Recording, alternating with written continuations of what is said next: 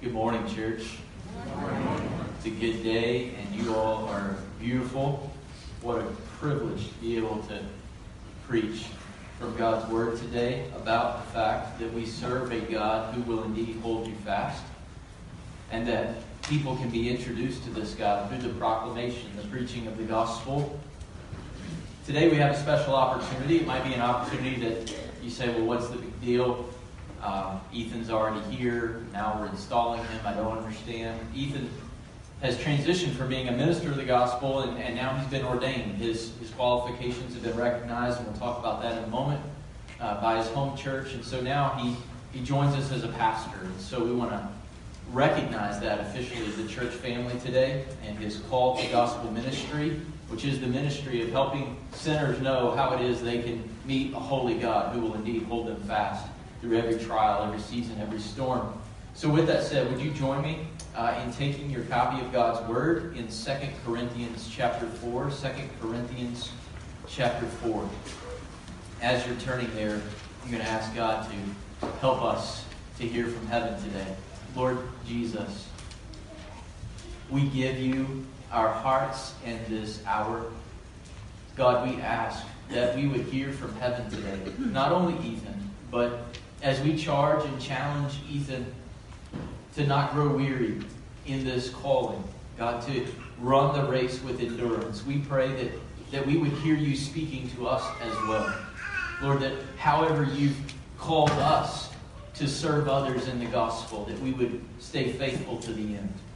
Lord, we can do this, we know not in our own strength, but because of you, who indeed holds us fast. We praise you for that today. In Jesus' name. Amen. By now, you're in 2 Corinthians chapter 4. I want you to know this morning we have an opportunity, a special opportunity, to install Ethan as a pastor. In the New Testament, churches are led not by just one guy, not the top dog, the lead pastor, but rather by a pastoral team. We see this first in the church in Jerusalem.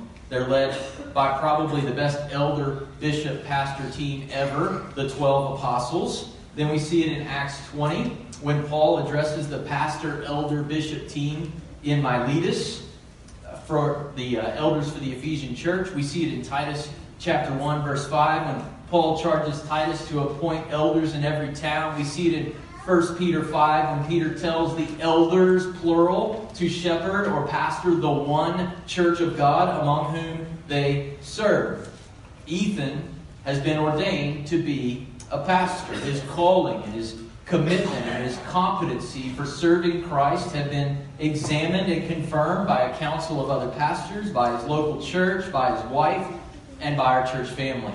He's a 1 Timothy 3 kind of man, able to teach, verse 2 of chapter 3 of 1 Timothy, able to teach sound doctrine and demonstrating the power of the gospel not only in what he says, but also in the way that he conducts his life. And today it's our privilege, Ethan Smith, to welcome you as pastor for the entire church and a shepherd with special a special area of emphasis, helping parents and guardians and grandparents and great grandparents and families raise up students who are fully devoted followers of King Jesus, students who are pleased to give themselves wholly and completely for the sake of Christ and his gospel. So today, my brother, is a day of joy. It's a day of celebration. It's a day of acknowledgement. But I want to take in the next few moments the opportunity for this to also be a day of preparation. These special services are moments that you'll reflect back on the rest of your ministry.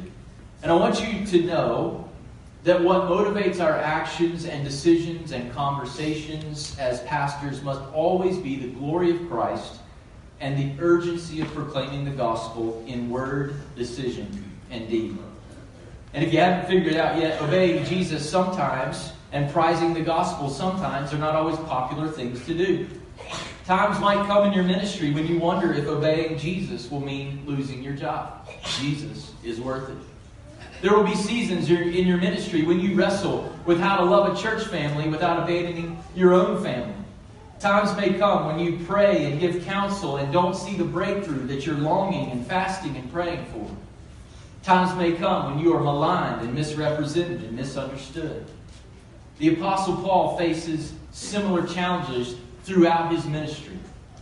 He loved the church at Corinth, but they questioned him constantly. In 2 Corinthians, the church is beginning to believe what the false teachers are saying about Paul. They criticized him for all kinds of reasons. His travel plans had to change. He didn't have an impressive bodily appearance. He hadn't been doing, going to the gym enough. He didn't use sophisticated rhetorical techniques. You couldn't fit all of his sentences into a Twitter post. And he didn't have letters of commendation or recommendation from the highfalutin scholars of his day. What we find in 2 Corinthians chapter 4 verses 1 through 6 is Paul's powerful defense of his ministry. How does he stay faithful to the call that God has placed upon his life when his ministry is defined by adversity and even by accusation? We find that in first, excuse me, 2 Corinthians chapter 4 verses 1 through 6. Would you join me in hearing the word of the word of God? Therefore, since we have this ministry, as we receive mercy, we do not lose heart. But we have renounced the things hidden because of shame, not walking in craftiness or adulterating the word of God, but by the manifestation of truth, commending ourselves to every man's conscience in the sight of God. And even if our gospel is veiled, it is veiled to those who are perishing, in whose case the God of this world has blinded the minds of the unbelieving so that they might not see the light of the gospel of the glory of Christ, who is the image of God. For we do not preach ourselves, but Christ Jesus as Lord, and ourselves your bondservants, your bondservants for Jesus' sake. For God, who said, Light shall shine out of darkness, is the one who has shown in our hearts to give the light of the knowledge of the glory of God in the face of Christ. Ethan, near the end of his life, Paul wrote these words to young Timothy, his apostolic delegate, his mentor, his, his mentee in the faith I have fought the good fight, I have finished the course, I have kept the faith. These verses in 2 Corinthians chapter 4 show us how it is that Paul, when he got to the end of his ministry, could look back and be able to say that. And I believe we see in this text several principles that should characterize the heart and the mind of any faithful pastor. First, you must remember the gospel ministry is a gift from God. In verse 1, Paul is reflecting on his ministry. It's not just any old ministry. Notice that he calls it this ministry. It's a particular sort of ministry. It's a ministry that he describes throughout chapter 3. It's the ministry of the new covenant, verse 6. It's the ministry of seeing dead people come alive. It's the ministry of the Spirit, verse 8. The ministry of righteousness, verse 9. The ministry that's more glorious than even the ministry of Moses because it never fades away. Did you know that? That, that peeking into the completed work of Christ is more glorious than what happened on Mount Sinai. That the opportunity to open the Word of God and proclaim the completed, glorious riches of God available in Christ Jesus, that there's nothing more glorious on the planet than that. And God has given that to you. Verse 518, Paul continues it's the ministry of reconciliation. It's the ministry by which people who are far from God are united with Him forever by faith in Christ. Ethan, the ministry that you've been given, no matter the opposition or the hardship or the heartache, it is more incredible and amazing and lasting than the obstacles that you will face. And we must note that Paul continues to have this ministry. When it says we have this ministry, it's not I had it and now I don't have it. It's a present continuative verb. I keep on having this ministry. No matter what the false teachers say, they cannot take the ministry away from him. And he cannot relinquish the ministry just because it's challenging. Keep reading, verse 1. As we receive mercy. This is in the passive voice. In other words, he had to receive it from God. God is the giver. Paul confirms this in Colossians 1:25 when he says I became a minister according to the administration from God which was given to me for you to fulfill the word of God. Stay faithful to God's call by remembering the ministry is mercifully given to you by God. Hold and care for the ministry of the gospel like you would hold a precious, undeserved, and unexpected gift of love and never let go. Secondly, you must refuse to give up on the gospel. We see this in the second half of verse 1. Paul says this We do not lose heart. Losing heart means to be discouraged. Anybody ever lost heart? It means to give up, to faint, to flag, to lose motivation, to accomplish a goal. Paul says no matter what he faces, he keeps on not losing heart. He refuses to give up. If anyone had a right to lose heart, it was Paul. Look at verse 8 and 9. He says, We are afflicted in every way, but not crushed, perplexed, but not despairing, persecuted, but not forsaken, struck down, but not destroyed. In all of this, Paul says, We do not lose heart. This is a consistent theme for Paul. It doesn't just appear here in 2 Corinthians. In Galatians 6 9, he says, Let us not lose heart in doing good. In Ephesians 3 13, he says, I ask you not to lose heart in my tribulations on your behalf. He will not walk away from God's call no matter what it costs him, no matter the pressure. His steadfast example of faithfulness under pressure is an example to the true church of Christ in his day and in every generation. He doesn't give up on the call to be a pastor and preach the gospel. For Paul knows and has learned that God's power is perfected in weakness, 2 Corinthians 12 19. So in seasons of ministry, where you are stretched beyond your limit, rejoice. Don't lose heart.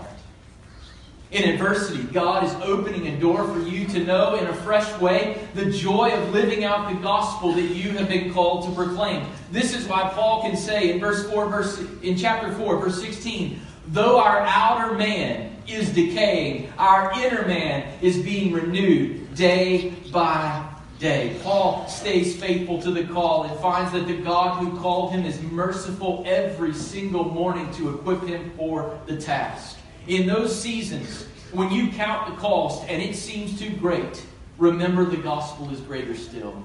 Consider him who endured such hostility by sinners against himself, so that you may not grow weary and lose heart.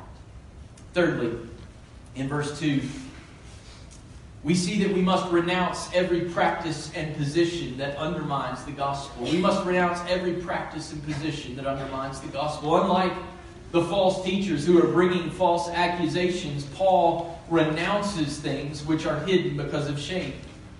Paul refuses to stoop to their level.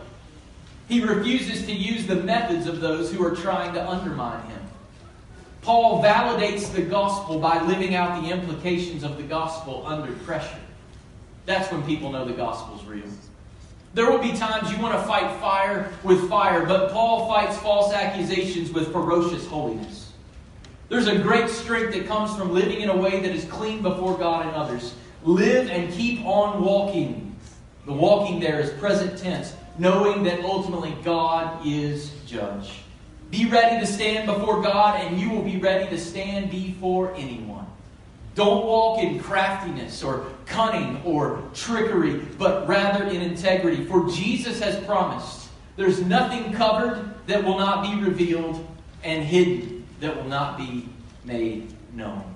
The faithful minister of the gospel lives and leads now in such a way that he will not have to be ashamed later. Paul lived out the implications of the gospel, and he also refused, church, to alter the message he did not adulterate the word of God, verse 2. A faithful minister of the gospel recognizes that a call to proclaim the gospel is also a call to prepare. You don't just stand in the pulpit and uh, make up something and read a few verses casually. The ministry of the gospel is the ministry of preparation. The Spirit is as much present when you preach the word as you as He is when you prepare to preach the word to feed God's flock. Paul did not take shortcuts. He refused to adulterate the Word of God or to handle it deceitfully. There are many ways in our day that the Word of God is adulterated, is it not, church? Some distort its message by omitting important content. Sin and hell and sacrifice are not popular topics these days. Others adulterate it by irresponsible selection, taking verses out of context and stringing them together in a way that loses the gospel. But Paul will not handle the Word of God in this way. Because the gospel is not just a story that stands out there somewhere. It is a story that is within him. It has overtaken him. He has become a part of the gospel story. And to deny the gospel would be to deny his own self. You have been saved through the proclamation of the gospel in order to proclaim the gospel. Nothing else will save. Don't take shortcuts. Live righteously, live holy, live faithfully before God and others, and let God do the work. Fourthly, you must reveal the truthfulness of the gospel through authenticity in all your relationships. Look at the end of verse 2. Paul manifests or reveals or puts on display God's truth by commending himself to the consciences of everyone that he encounters. He wants what he says and what he does to impact people's consciences. He does not want to do anything to undermine the truthfulness of God's message and the opportunity for his hearers to be challenged by it. Which means that Paul is willing to be hurt for the sake of the gospel. In commending the gospel to others, he's also commending himself. He gives all that he has to the work of seeing people come to understand the gospel and then to be transformed by the gospel. The word commend in verse 2 means to bring together as friends or to introduce or to recommend one another. You've ever been in that social setting where you know someone and your wife's with you and you need to introduce them. Hi, this is our wife Stacy and this is Fred and he's a UVA fan. We'll pray for him. Right?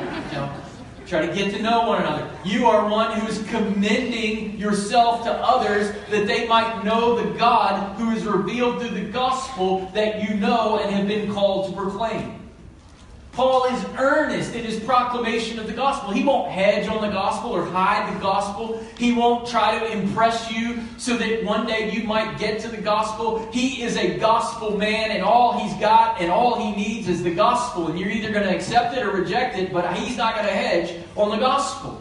He seeks by way of the earnestness and the passion with which he proclaims and lives out the gospel to help others come to know God the God of the gospel. And he does it all, notice, in the sight of God. Meaning that Paul is not living for the approval of men, he's living for the approval of God. Make it your aim, Ethan Smith, to love people by living and declaring the gospel, and then leave the results to God. In 2 Corinthians 5.18, Paul says this, We are ambassadors for Christ as though God were pleading through us. We implore you on Christ's behalf, be reconciled to God. This morning, if you don't know that God is holding you fast, if you don't know that you belong to Him through saving faith in His Son, the Lord Jesus Christ, in just a few moments, we'll have an opportunity for you to respond to the gospel. And like Paul and like Ethan and like Hope, I want to urge you this morning stop living the lie that you can reconcile yourself to God, that on the last day you'll come up with a really good speech before God and you'll be able to make excuses for all the ways that you've rebelled against God because your speech isn't going to work.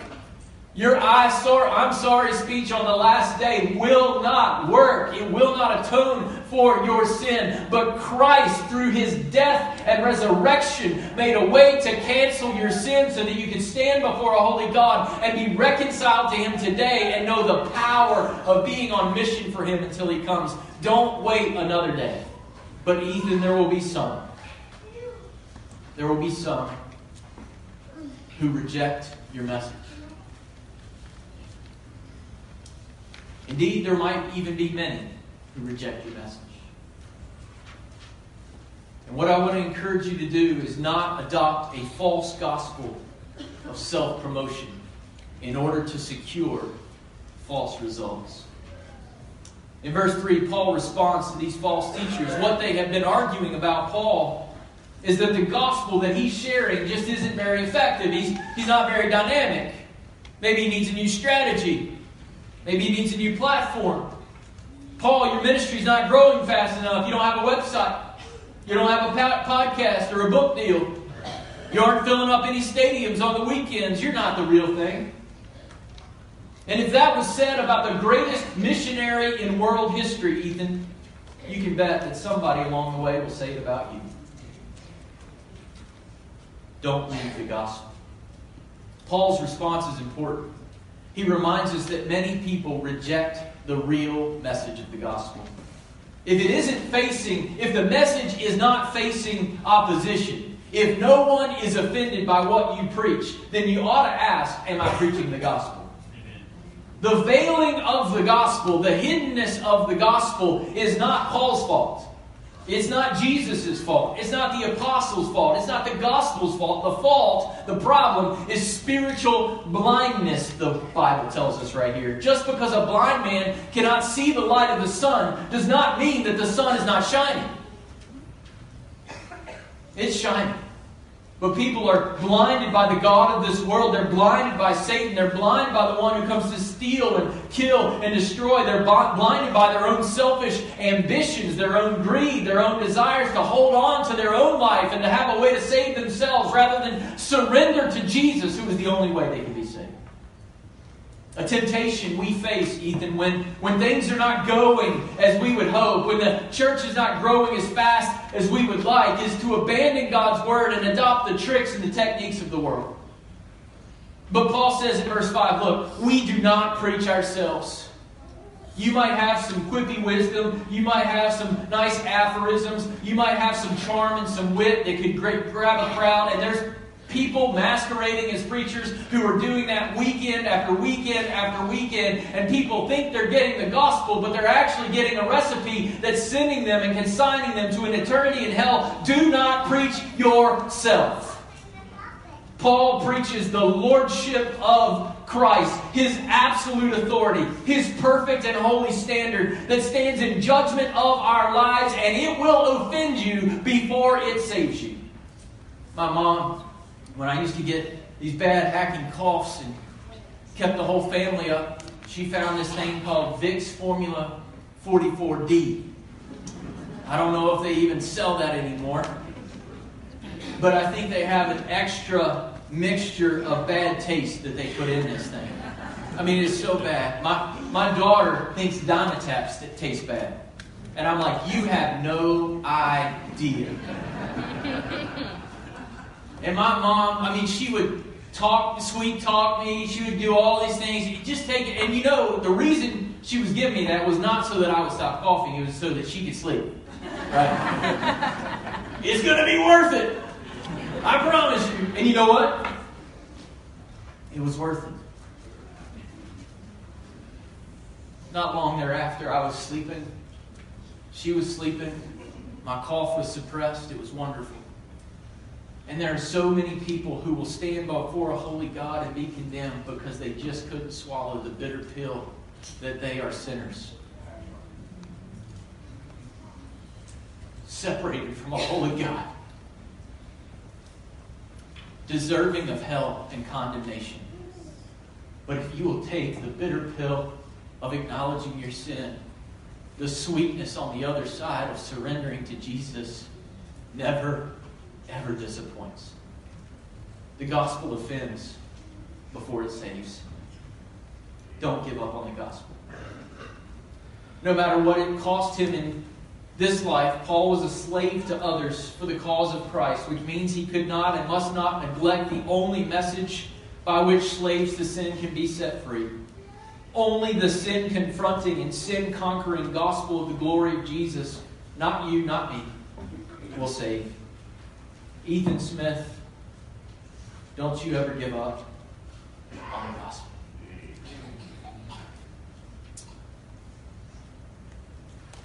Finally, from verse 6, I want to urge you to remember that this is ultimately God's work.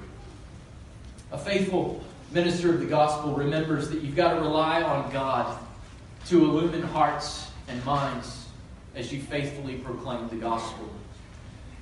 Ethan, we began by talking about challenging seasons of ministry. When the darkness seems too dark, when hearts seem too stony and too cold, don't forget that it's God who does the work. Don't forget the one who called you to this. Don't forget the one you serve is the Creator God. And look what Paul says in verse 6 the one who said, Light shall shine out of darkness. In those seasons, remember that the same power by which God spoke light into existence is still the same God at work when the gospel is proclaimed. God can still bring light to the darkest situation. The God who made the world is at work transforming dark hearted sinners into light hearted saints. How? Through the proclamation of the gospel.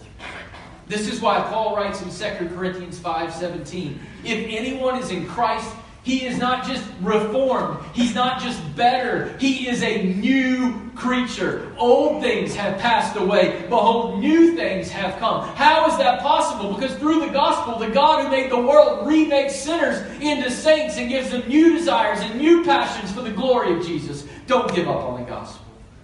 Ethan, you didn't save yourself, and you can't save anyone else. But God. God can make old things new. God can make dead things alive. God can take churches trapped in cultural, easy believing country club Christianity and transform them into Jesus exalting, mission sending powerhouses for the fame and glory of Jesus the King. He can take people who have not responded to the gospel for a thousand times and save them faster than the lights come on when somebody turns on the light switch in a dark room. He can take people who've never gospel one time and save them the first time they hear the message in their own heart language. By His Spirit, God is still at work all around the world, turning on the lights. And He has called you to that ministry. God will help sinners see their sin leaves them guilty and devastated and headed for eternal death. He will show them a glory they never knew possible when He shows them the glory of a God who has loved them like no other in sending His Son to die for them. So, Ethan Smith, this morning, we welcome you as a pastor at North Roanoke Baptist Church. And we urge you to run the race with endurance as a faithful minister of the gospel. To do this, you will remember the gospel ministry is a gift from God. You will refuse to give up on the gospel. You will renounce every practice and position that undermines the gospel. You will not adopt a false gospel of self promotion. And you will rely upon God to illumine hearts and minds as you faithfully proclaim the gospel. Would you pray? King Jesus, we thank you for calling out our brother to gospel ministry. We pray, God, that he would be able to say, as Paul said, I've finished the race. I've run with endurance. My race is won. God, we recognize he can't do that apart from your filling and your enabling and your sanctifying power in his life. God, give him the courage to be bold in the way he lives and in the way he proclaims the gospel of our Lord Jesus Christ. And it is in your name that we pray. Amen.